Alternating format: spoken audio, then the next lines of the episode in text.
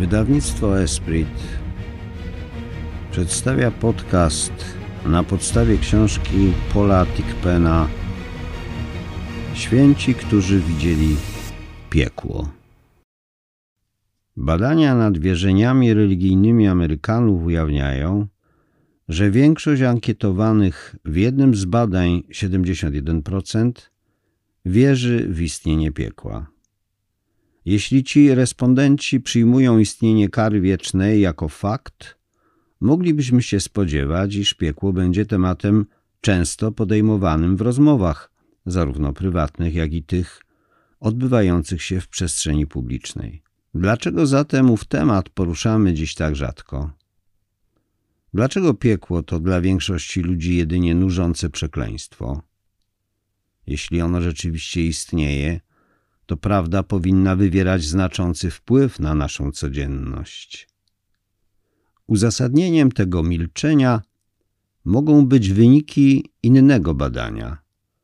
Jego autorzy odkryli, że spośród tych Amerykanów, którzy wierzą w istnienie nieba i piekła, znakomita większość żywi przekonanie, że oni sami z pewnością w piekle nie skończą.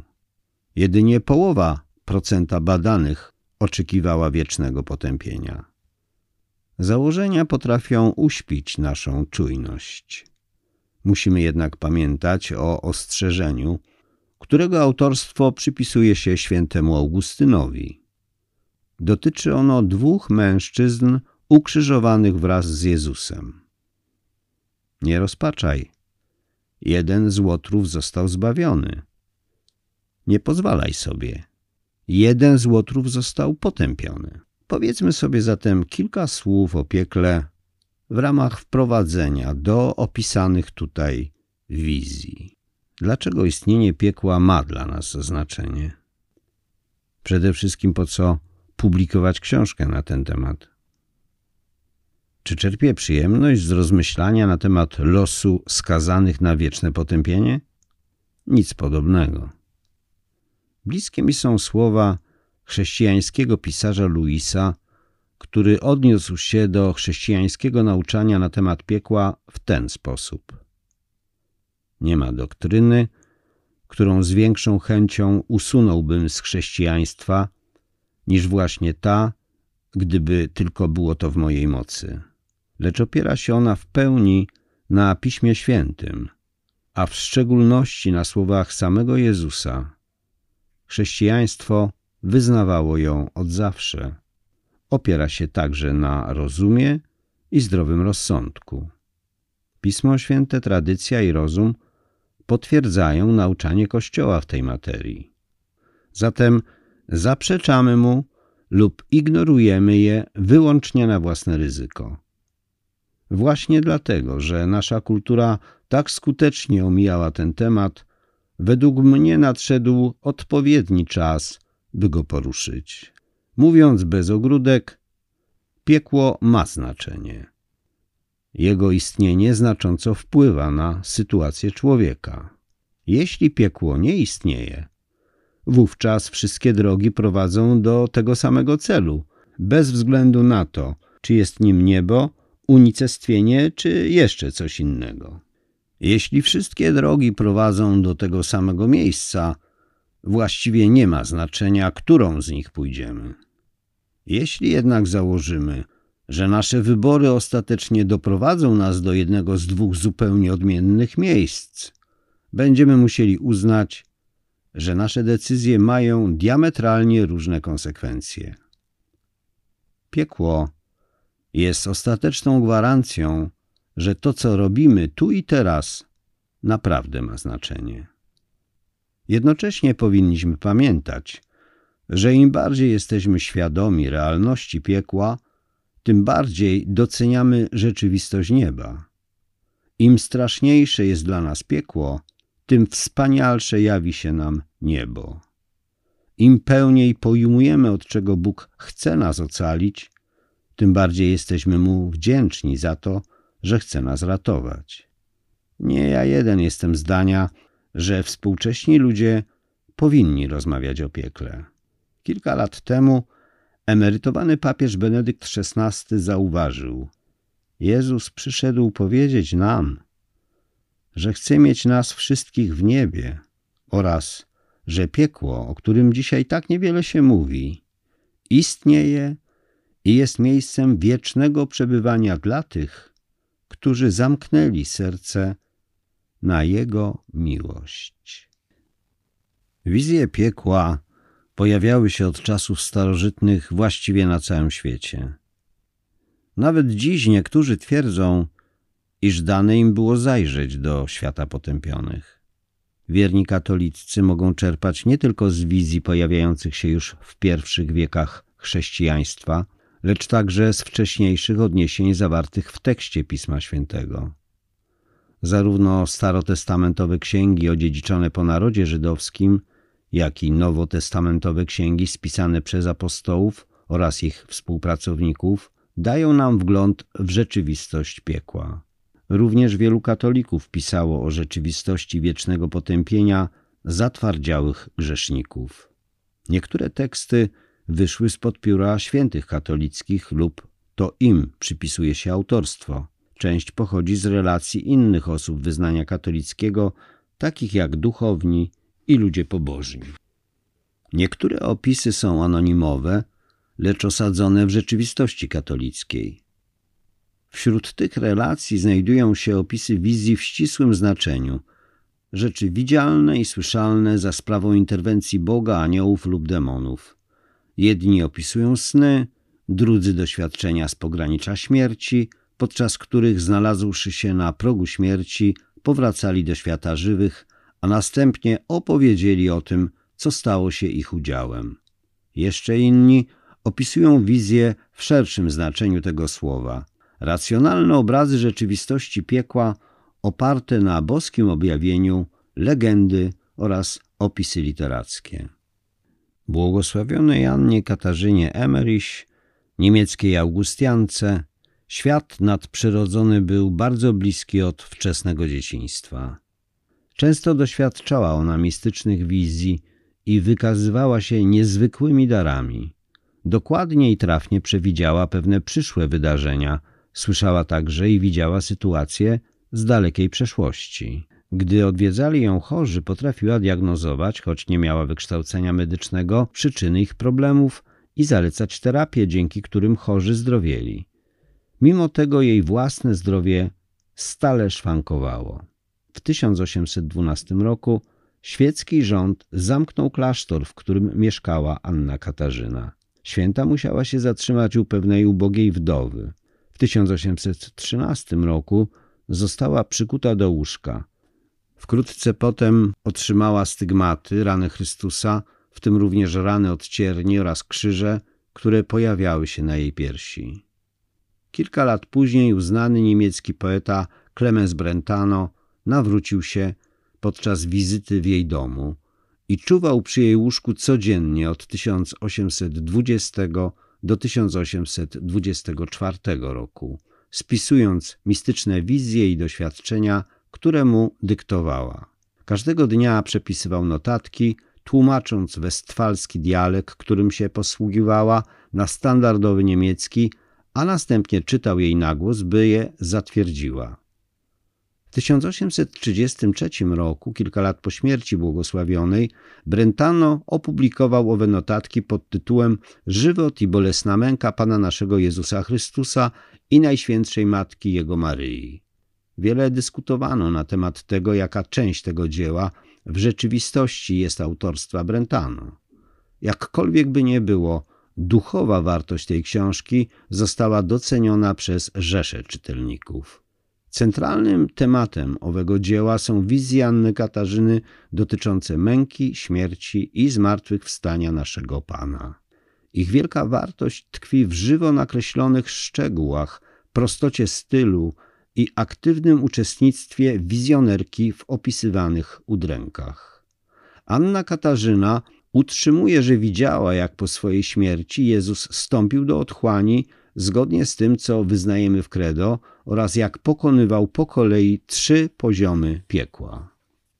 Gdy Jezus głośno wołając, skonał na krzyżu, Dusza jego w postaci świetlistej, otoczona aniołami, między którymi był i Gabriel, spłynęła w ziemię u stóp krzyża. Mimo, że dusza odłączyła się od ciała, bóstwo jego jednak pozostało połączone i z duszą, i z ciałem. W jaki się to sposób działo, to literalnie nie da się opowiedzieć słowami. Wreszcie zbliżył się Jezus do jądra tej przepaści, do samego piekła, które wydawało mu się kształtem jak ogromna, nieprzejrzana okiem budowa skalna, straszna, czarna, połyskująca metalicznym blaskiem. Wejścia strzegło olbrzymie, straszne bramy, opatrzone mnóstwem rygli i zamków, widokiem swym wzbudzające dreszcz i trwogę. Za zbliżeniem się Jezusa dał się słyszeć ryk potężny i okrzyk trwogi. Jak mieszkania błogosławionych świętych przedstawiają się w widzeniach pod postacią niebiańskiej Jerozolimy jako miasto olbrzymie o różnorodnych pałacach i ogrodach, zapełnionych cudownymi owocami kwiatami różnych gatunków, stosownie do niezliczonych warunków i odmian szczęśliwości, taki to piekło przedstawiało się mym oczom w formie odrębnego świata, stanowiącego całość pod postacią różnorodnych budowli, obszarów i pól. Ale tu źródłem wszystkiego było przeciwieństwo szczęśliwości, wieczna męka i udręczenie. Jak tam w siedzibie szczęśliwości wszystko zdawało się być ugruntowane na prawidłach wiecznego pokoju, wiecznej harmonii i zadośćuczynienia, tak tu opierało się wszystko na rozstroju i rozdźwięku wiecznego gniewu, rozdwojenia i zwątpienia. Tam widziałam najróżnorodniejsze przybytki radości i uwielbienia, przeźrocza niewypowiedzianie piękne, tu zaś niezliczone różnorodne ponure więzienia i jaskinie męki, przekleństwa, zwątpienia. Tam widziałam najcudowniejsze ogrody, pełne owoców boskiego pokrzepienia, a tu najszkaradniejsze puszcze i bagniska, pełne udręczenia męki i wszystkiego, co tylko może wzbudzić wstręt, obrzydzenie i przerażenie.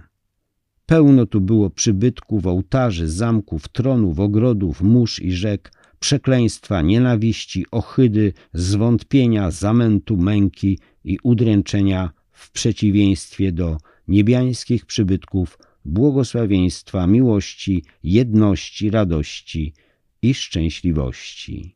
Tu panowała wieczna, rozdzierająca niejedność potępionych, jak tam wieczna, błoga harmonia i zgodność świętych. Wszystkie zarodki przewrotności i fałszu przedstawione tu były przez niezliczone zjawiska i narzędzia męki i udręczenia. Nic tu nie było prawidłowego, żadna myśl nie przynosiła ukojenia – panowała tylko wszechwładnie groźna myśl boskiej sprawiedliwości, przywodząca każdemu z potępionych na pamięć, że te męki tu ponoszone są owocem winy powstałym z nasienia grzechów popełnionych na ziemi. Wszystkie straszne męki odpowiadały co do swej istoty sposobu i mocy grzechom popełnionym, były tym gadem, który grzesznicy wyhodowali na swym łonie, a który teraz przeciw nim się zwracał. Widziałem straszną jakąś budowlę o licznych kolumnadach, obliczoną na wzbudzanie strachu i trwogi, jak w Królestwie Bożym dla spokoju i wytchnienia. Wszystko to rozumie się, gdy się widzi, ale słowami nie jest człowiek mocen to wypowiedzieć. Gdy aniołowie otworzyli bramy piekielne, ujrzałam jakiś zamęt ohydy, przekleństw, łajań, wycia i jęków. Jezus przemówił coś do duszy Judasza, tu zamkniętej, a aniołowie mocą Bożą całe tłumy złych duchów obalili na ziemię. Wszyscy czarci musieli uczcić i uznać Jezusa. To było dla nich najstraszniejszą męką. Mnóstwo czartów otoczono wkoło innymi, jeden przy drugim i spętano tych skrajnych stojących wokoło, tak że cała czereda pozostała w ten sposób na uwięzi. Wszystko to odbywało się według pewnych określonych postanowień. Lucyfera wrzucili aniołowie skrępowanego w będącą tam środkową otchłań, że aż zakotłowało się za nim w ciemnościach. Słyszałam, jeśli się nie mylę, że Lucyfer miał być znowu wypuszczony na pewien czas, coś na pięćdziesiąt czy sześćdziesiąt lat przed rokiem dwutysięcznym po Chrystusie.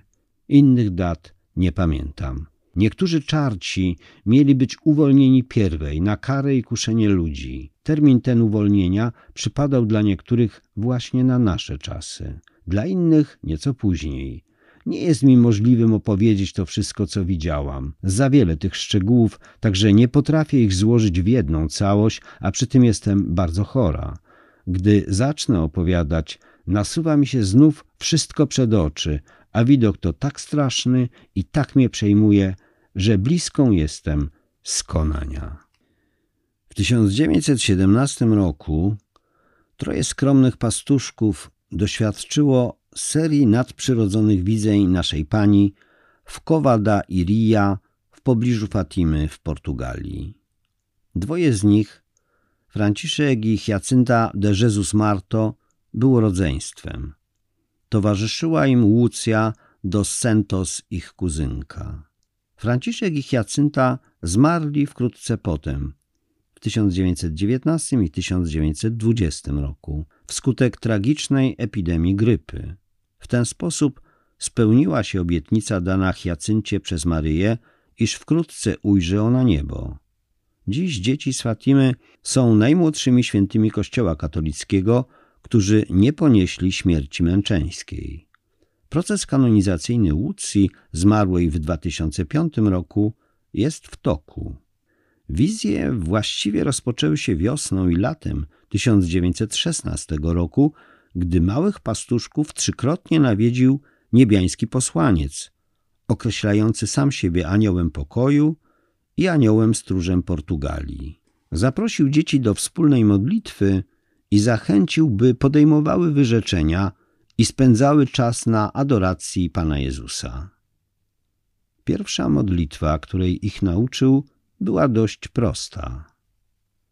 O mój Boże, wierzę w Ciebie, uwielbiam Cię, ufam Tobie i kocham Cię. Proszę, byś przebaczył tym, którzy nie wierzą, Ciebie nie uwielbiają, nie ufają Tobie i nie kochają Ciebie. W tych słowach po raz pierwszy pojawia się temat, który będzie się przewijał przez wszystkie kolejne przesłania z nieba. Paląca troska o tych, którzy odłączyli się od Boga. W maju kolejnego roku zaczęły się objawienia Najświętszej Maryi. Dzieci nazywały ją Panią jaśniejszą niż słońce. Przesłania Maryi oraz cud słońca, który dokonał się w październiku 1917 roku, znane są dziś na całym świecie. Dla nas szczególnie interesujące okazują się objawienia dotyczące potwornych mąk piekielnych oraz ponaglenie do modlitwy za grzeszników, by się nawrócili i uniknęli wiecznego potępienia. Podczas objawienia w czerwcu 1917 roku Najświętsza Pani nauczyła dzieci modlitwy, którą wielu katolików modli się na zakończenie dziesiątka różańca. O mój Jezu, przebacz nam nasze grzechy, zachowaj nas od ognia piekielnego, zaprowadź wszystkie dusze do nieba i dopomóż szczególnie tym, którzy najbardziej potrzebują Twojego miłosierdzia. Amen. Następnie ukazała im wizję otchłani piekła.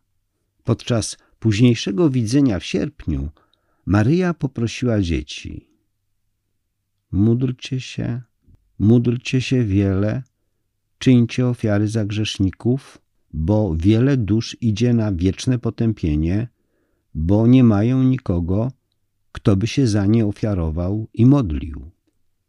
Ta wizja zostawiła trwały ślad w sercach dzieci, przekonując ich o powadze sprawy. Maryja zaś stale podkreślała potrzebę modlitwy i ofiary za tych, którzy idą ku zatraceniu. Widok potępionych przeraziłby nawet najbardziej zatwardziałe serce osoby dorosłej. Możemy jedynie domniemywać, jak wielkie wrażenie wywarł na umysłach tych pobożnych dzieci, które wówczas miały zaledwie dziesięć, osiem i siedem lat. Wydaje się, że najbardziej przeżyła to Hyacynta. choć cieszyła się zapewnieniem Maryi, że pójdzie do nieba, była wyraźnie zatroskana losem idących na zatracenie. W swoim trzecim wspomnieniu siostra Łucja, karmelitanka Bosa, mówi o Hiacyncie. Wizja piekła przerażała ją do tego stopnia, że wszystkie kary i umartwienia wydawały jej się zbyt małe, by uzyskać u Boga łaskę wybawienia tych dusz. Hiacynta rezygnowała ze swojego posiłku i dawała go owcom. W gorące popołudnia, gdy z nieba lał się żar, swoją wodą poiła zwierzęta. Często klęczała przez wiele godzin bez podnoszenia się, powtarzając modlitwę do Jezusa, której nauczyła ich Maryja, by raczyć ocalić duszę od mąk piekielnych. Potem, jak ktoś, kto budzi się ze snu, wołała do Łucji i Franciszka. Czy wy nie chcecie się ze mną modlić? Musimy się dużo modlić, żeby ratować duszę przed piekłem. Idzie ich tam tak wiele, tak wiele.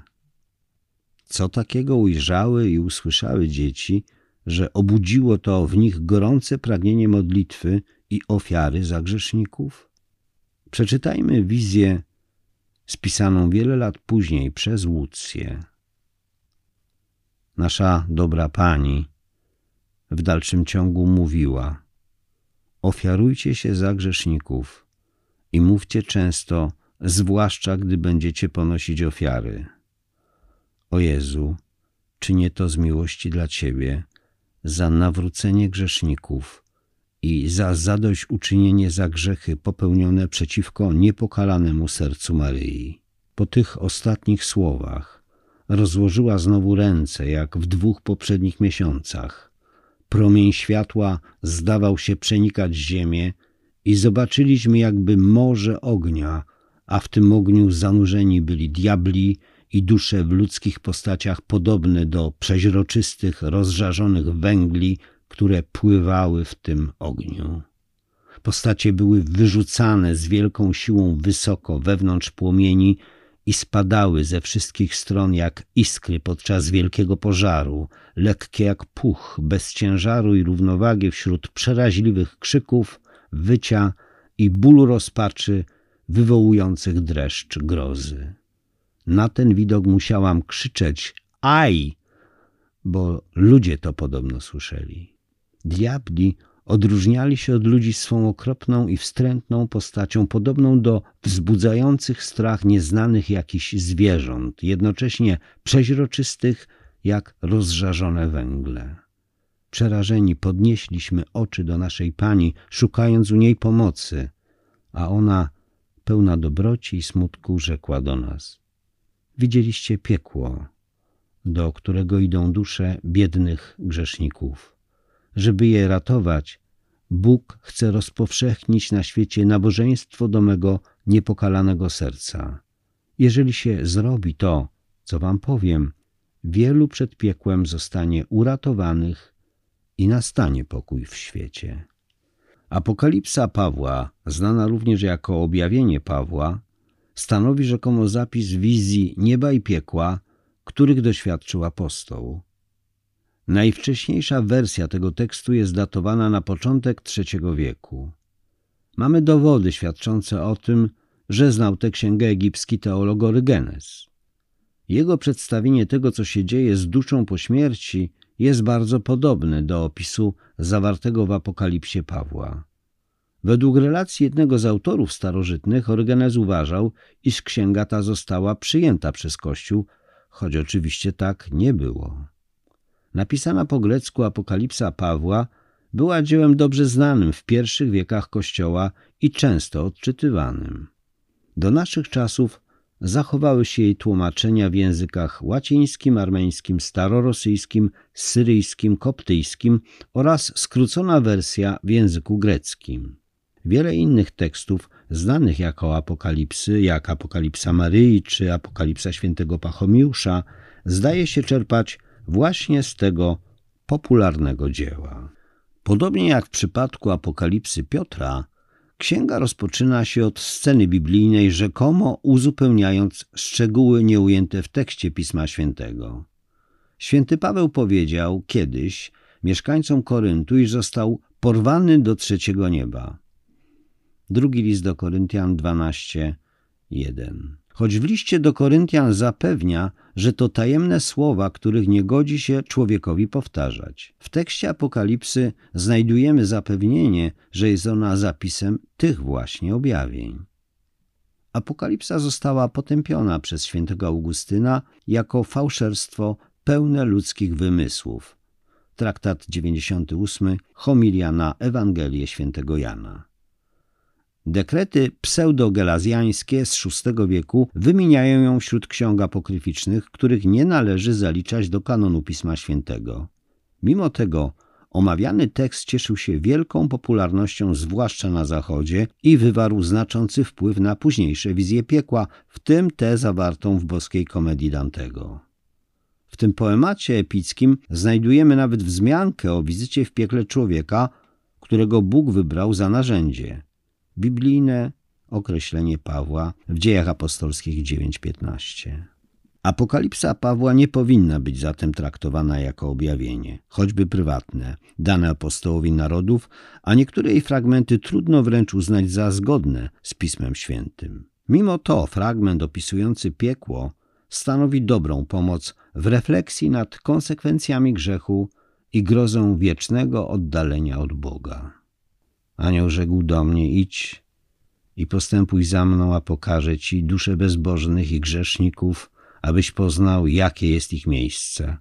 I udałem się za aniołem i wziął mnie na zachód słońca i ujrzałem zasady niebios położone na rzece ogromnej wody i zapytałem, co to jest ta rzeka wody?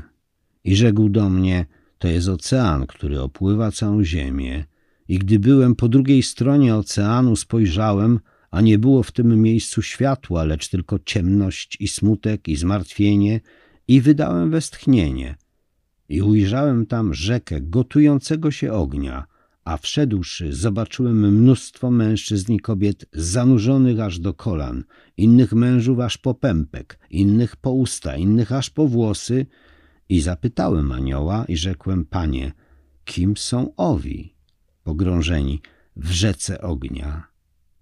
I odpowiedział mi anioł i rzekł do mnie, nie byli oni ani ciepli, ani zimni, i dlatego nie znaleźli się oni w liczbie sprawiedliwych, ani też w liczbie bezbożnych. Oni bowiem spędzali swój czas na ziemi, oddając się wprawdzie kilka dni modlitwie, inne natomiast spędzali w grzechach i cudzołóstwie, aż do swojej śmierci. I zapytałem, kim są ci, którzy są zanurzeni w ogniu aż do kolan? Odpowiadając mi, odpowiedział, to są ci, którzy skoro tylko wyszli z kościoła, zajmowali się mowami obcymi nauce kościoła. Ci natomiast, którzy są pogrążeni aż po pępek, to ci, którzy przyjmowali ciało i krew Chrystusa, odchodzili i cudzołożyli i nie przestawali grzeszyć aż do śmierci. Ci zaś, co są pogrążeni aż do ust, to są ci, którzy wzajemnie się przeklinali, przychodząc do Kościoła Bożego. Ci zaś, którzy są pogrążeni aż po usta, to są ci, którzy gromadzą sobie niegodziwość i zostawiają zasadzki na swoich bliźnich. I ujrzałem na północy inne miejsce innych i różnorodnych kar, napełnione mężczyznami i kobietami, a strumień ognia płynął na nich. Spojrzałem i zobaczyłem jamę bardzo głęboką, a w niej wiele dusz, jedna na drugiej, a głębokość owego miejsca wynosiła około trzech tysięcy łokci i słyszałem, jak one jęczały i płakały i wołały Zmiłuj się nad nami, Panie! Ale nikt nie zmiłował się nad nimi. I zapytałem anioła i rzekłem, kim są ci, panie? I odpowiadając anioł, rzekł do mnie, to są ci, którzy nie położyli swej nadziei w Panu, że mogą mieć w Nim swego wspomożyciela. I zapytałem i rzekłem, Panie, jeśli te dusze będą tak pozostawały aż do trzydziestego lub czterdziestego pokolenia, jedna na drugiej, jeśli będą spychane coraz głębiej, sądzę, że jama ich nie pomieści. I rzekł do mnie, czeluść nie ma miary i nawet na dole jest rozpalona jak piec. Tak też jest, jeśli ktoś wziąłby kamień i rzuciłby go do bardzo głębokiej studni. Dopiero po kilku dniach dotarłby do dna. Taka jest czeluść. Tak samo jest z tym, gdy wrzuca się tam duszę. Zaledwie po piętnastu latach osiągną one dno. Ja zaś zapłakałem, gdy to usłyszałem i westchnąłem nad rodzajem ludzkim i odpowiedział anioł i rzekł do mnie, czemu płaczesz? Czy ty jesteś bardziej miłosierny niż Bóg? Ponieważ Bóg jest dobry i wie, że są kary, cierpliwie znosi rodzaj ludzki, pozwalając każdemu wypełniać swoją wolę w czasie, gdy on przebywa na ziemi. I spojrzałem znów na rzekę ognia i ujrzałem tam człowieka starca, który był ciągnięty przez aniołów Tartaru i pogrążyli go oni aż po kolana. I przebił go anioł Tartaru żelazem w kształcie trójkąta, które miał w ręce i wyciągnął nim przez usta wnętrzności tego starca. I zapytałem anioła i rzekłem, Panie, kim jest ów starzec, którego poddano takim cierpieniom?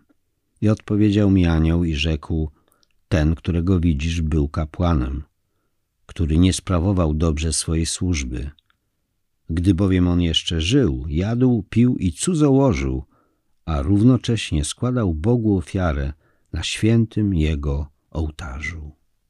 I ujrzałem niedaleko stamtąd innego starca, którego prowadzili, biegnąc pośpiesznie, czterej złośliwi aniołowie i zanurzyli go aż po kolana w rzece ognistej, a pochodnie uderzały go i raniły mu twarz jak zawierucha i nie pozwalały mu nawet wypowiedzieć słów zmiłuj się nade mną. I zapytałem, kto to jest. I odpowiedział mi anioł i rzekł do mnie, ten, którego widzisz, był biskupem i źle spełniał swój urząd biskupi. Wprawdzie bowiem otrzymał tytuł, jednak nie wszedł na drogę świętości tego, który dał mu tytuł. W całym swoim życiu nie sądził on jednak sprawiedliwie i nie miał zmiłowania nad wdowami i sierotami. Teraz zostało mu to odpłacone wedle jego niegodziwości i jego dzieł i u jego boku ujrzałem innego człowieka, zanurzonego aż po kolana w rzece ognistej. Ręce jego były wyciągnięte i skalane krwią, a robaki wychodziły z jego ust i z jego nozdrzy i jęczał i płakał i wołał i mówił zmiłujcie się nade mną, bo jestem udręczony bardziej niż inni, którzy tu znoszą karę. I zapytałem, kto to jest, panie? I rzekł do mnie, ten, którego widzisz, był diakonem, który spożywał ofiary – i cudzołożył i nie postępował uczciwie przed obliczem Boga i dlatego bez końca znosi karę. I spojrzałem i zobaczyłem u jego boku innego człowieka, którego wyprowadzono z pośpiechem i wrzucono go do rzeki ognistej i tkwił w niej aż po kolana i przyszedł anioł, który był odpowiedzialny za karę, a miał ogromną brzytwę ognistą i ciął nią wargi tego człowieka, a także jego język. I westchnąwszy zapłakałem i zapytałem, kto to jest, panie? I rzekł do mnie, ten, którego widzisz, był lektorem i pouczał lud, sam jednak nie zachowywał przykazań pańskich. Spojrzałem raz jeszcze i ujrzałem w owym miejscu mnóstwo jam, a w środku tej rzeki mnóstwo mężczyzn i niewiast, a robaki pożerały ich. Na to ja zapłakałem i westchnąwszy zapytałem anioła i rzekłem, panie, kim oni są? I odpowiadając anioł rzekł do mnie, to są ci, którzy domagali się lichwy po lichwie i zaufali w swych bogactwach, nie uwierzyli w to, że Bóg jest ich wspomożycielem. A potem spojrzałem i zobaczyłem inne miejsce bardzo ciasne, a wokół niego znajdował się mur ognisty i ujrzałem w jego wnętrzu mężczyzn i kobiety pożerające swoje języki. I zapytałem, kim są ci, panie? I rzekł do mnie, to są ci, co poniżali Słowo Boże w Kościele, nie bacząc na to, jakby za nic mieli Boga i Jego aniołów i dlatego bez końca doznają swojej kary. I spojrzałem i zobaczyłem innego starca na dole jamy, a wygląd jego był jakby skrwawiony i zapytałem go i rzekłem, panie, co to jest za miejsce? I rzekł do mnie, w to miejsce spływają wszystkie kary. I ujrzałem mężczyzn i kobiety pogrążone aż po usta i zapytałem, panie, kim oni są? I rzekł do mnie, to są czarownicy, którzy sprawowali wobec mężczyzn i kobiet czary magiczne i nie znajdą spokoju aż do śmierci. I znowu ujrzałem w ognistej jaskini mężczyzn i kobiety bardzo czarnych na twarzy i westchnąłem i zapłakałem i zapytałem, kim są ci panie? To są cudzołożnicy i gachowie, którzy cudzołożyli, choć mieli własne żony. Podobnie i kobiety popełniały w ten sposób cudzołóstwo, choć miały własnych mężów i dlatego będą znosili kary. I ujrzałem tam dziewczęta odziane w czarne szaty i czterech straszliwych aniołów mających w rękach ogniste łańcuchy i nałożyli je na ich szyje i zaprowadzili je w ciemności. I zapytałem anioła, kim są owe panie? I rzekł do mnie, to są te, które wprawdzie były ustanowione dziewicami, a jednak skalały swoje dziewictwo, a rodzice ich o tym nie wiedzieli i dlatego bez końca będą znosiły swoje kary. I znowu spojrzałem na owych mężczyzn i na owe kobiety z uciętymi rękoma i nogami, którzy znajdowali się nadzy w tym lodowatym i pełnym śniegu miejscu, a robaki ich pożerały. Ujrzawszy ich, zapłakałem i pytałem, kim są ci panie?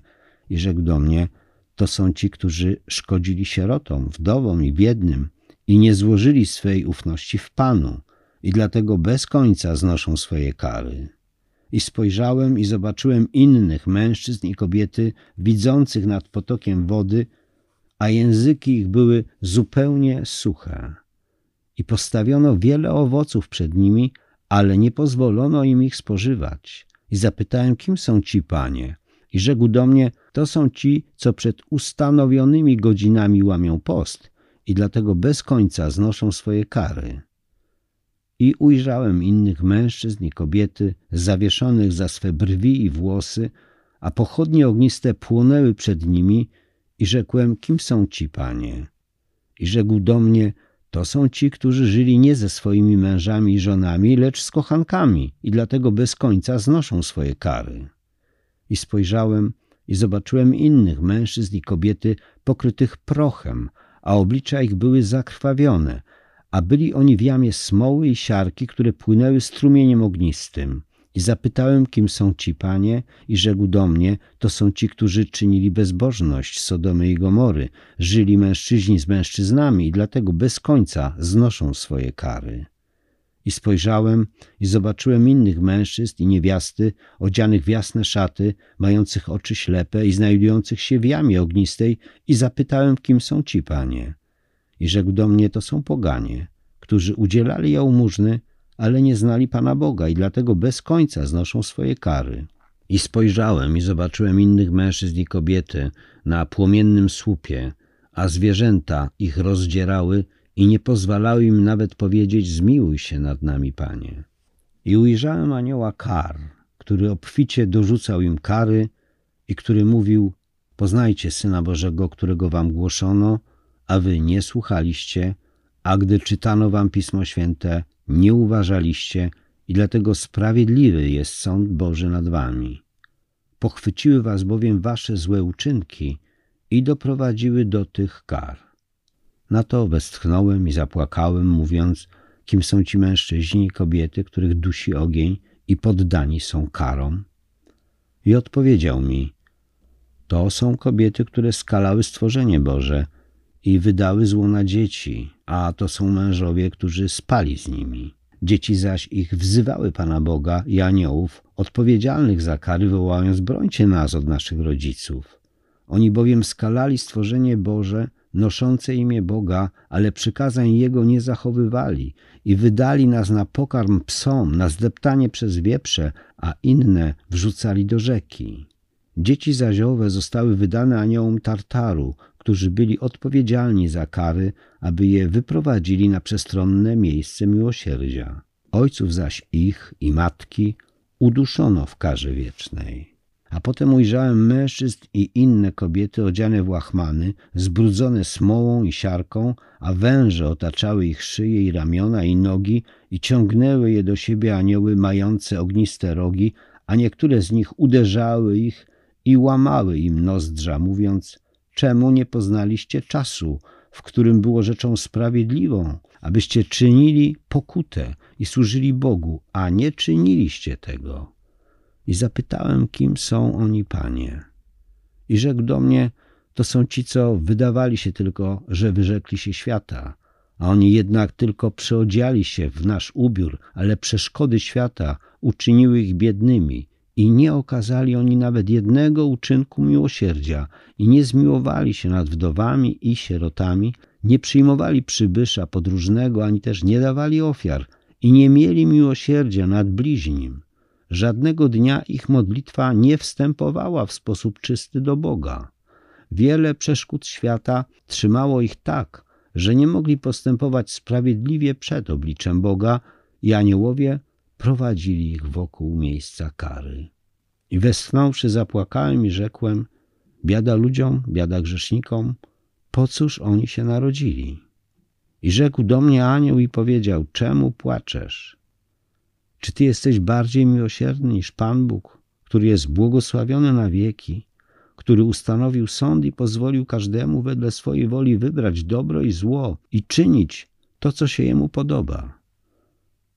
Ale jednak ja znowu bardzo gorzko zapłakałem i rzekł do mnie, płaczesz, choć dotąd nie widziałeś jeszcze najgorszych kar.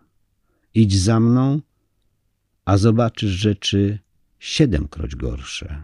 Wziął mnie na północne miejsce wszystkich kar i postawił mnie przed studnią i ujrzałem, że jest ona zapieczętowana na siedem pieczęci. I odpowiadając anioł, który był ze mną, rzekł do anioła owego miejsca, otwórz wlot do studni, aby Paweł najmilszy Bogu mógł w nią spojrzeć, bo dana mu została możliwość ujrzenia wszystkich kar piekła. I rzekł do mnie anioł, oddal się, abyś mógł znieść smród tego miejsca. Gdy więc otwarto studnię, natychmiast powstał z niej taki smród, tak ostry i szkodliwy, że przewyższał wszystkie kary. I spojrzałem do studni. I ujrzałem masy ogniste płonące ze wszystkich stron, a wejście do studni było tak ciasne, że mogło pomieścić tylko jednego człowieka. I odpowiedział mi anioł i rzekł do mnie, jeśli kto został zesłany do tej studni czeluści, a ona została nad nim zapieczętowana, ten nigdy nie jest wspomniany przed obliczem Ojca i Syna i Ducha Świętego i świętych aniołów. I rzekłem, kim są ci, którzy są wysłani do tej studni? I rzekł do mnie, są to ci wszyscy, którzy nie wyznali, że Chrystus przyszedł w ciele i że zrodziła go dziewica Maryja i wszyscy, co mówili, że chleb Eucharystii i kielich błogosławieństwa nie jest ciałem i krwią Chrystusa. Więcej w książce Polatik Pena Święci, którzy widzieli piekło. Wydawnictwo Esprit.